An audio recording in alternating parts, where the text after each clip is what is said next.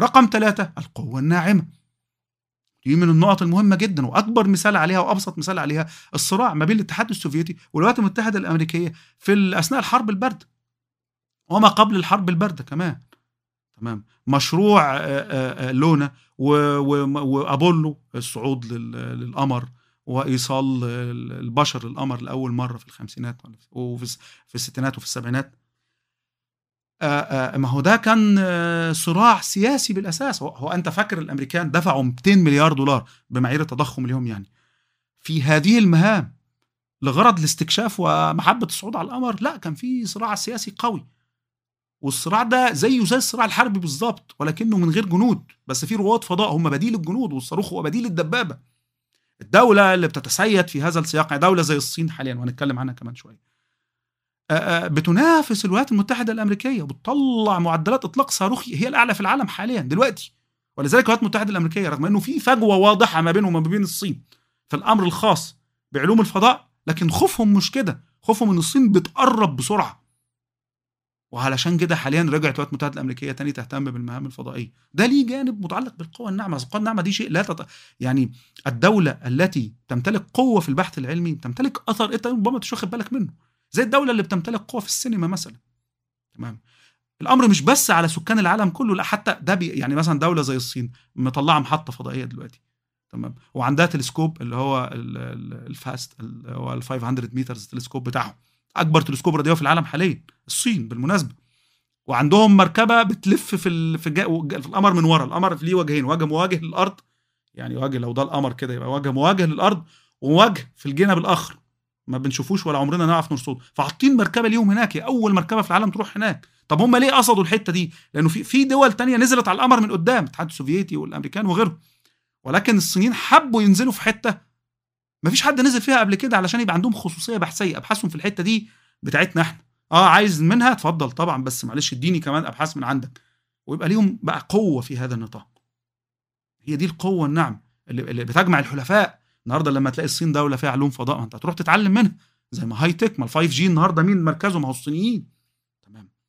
ده بيديك ثقل عالمي سياسي.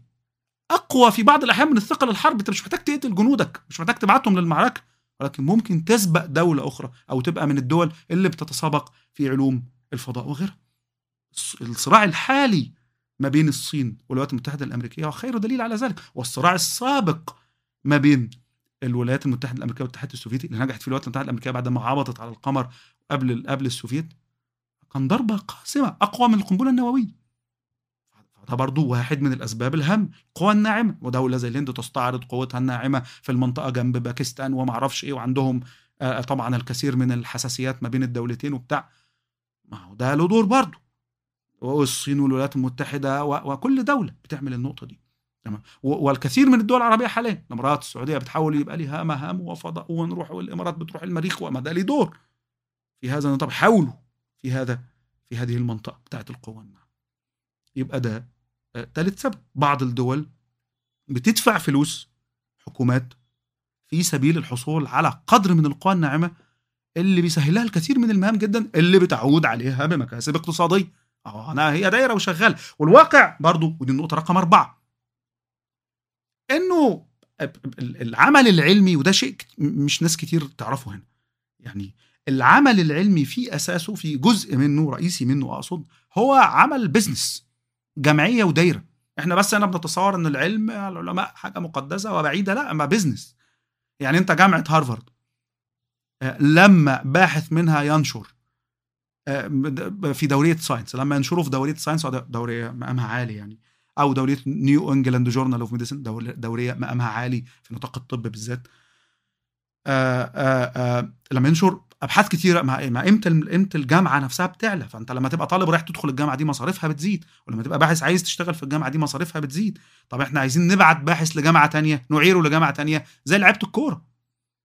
بناخد عليه فلوس كتير.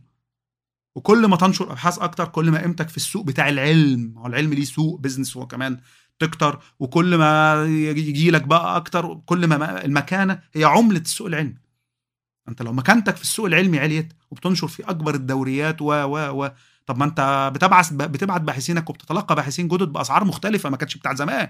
كنت بتاخد من 10 سنين ال ال ال مثلا السنة ب 50000 دولار لا معلش دلوقتي بقت 80 لا لا أنت عارف إحنا مين؟ إحنا, إحنا لا مستوانا عالي جدا دلوقتي.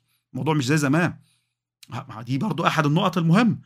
الناس متصورة إن هو مجرد دفع من فلوس دافع ده من فلوسنا دي فلوسنا اللي بتروح. لا ما ممكن يكون في business العلم بشكل عام جزء من العمل فيه هو business وبيشتغل بهذه الطريقة نفس الطريقة اللي بيعمل بها شغلك ايا كان. الشركة اللي أنت شغال فيها ايا كانت أنا مش عارف هي إيه بس ايا كانت. كل ما قيمتها تعلى أنت قيمتك أنت تعلى بتروح تقدم في شركة تعلى لا لا أنا كنت شغال في فايزر مثلا شركة أدوية. دي تختلف عن كنت شغال في شركة تحت السلم. تختلف خالص في الراتب والعربية وتختلف في حاجات كتير. ما هو ال business كده برضه بتاع العلم فده السبب الرابع. يبقى عندنا تعدين الفضاء. وعندنا تطوير ال technology والاستفادة منه اقتصاديا برضه. وعندنا القوة الناعمة. وعندنا طبيعة البحث العلمي نفسه اللي جانب منه هو جانب business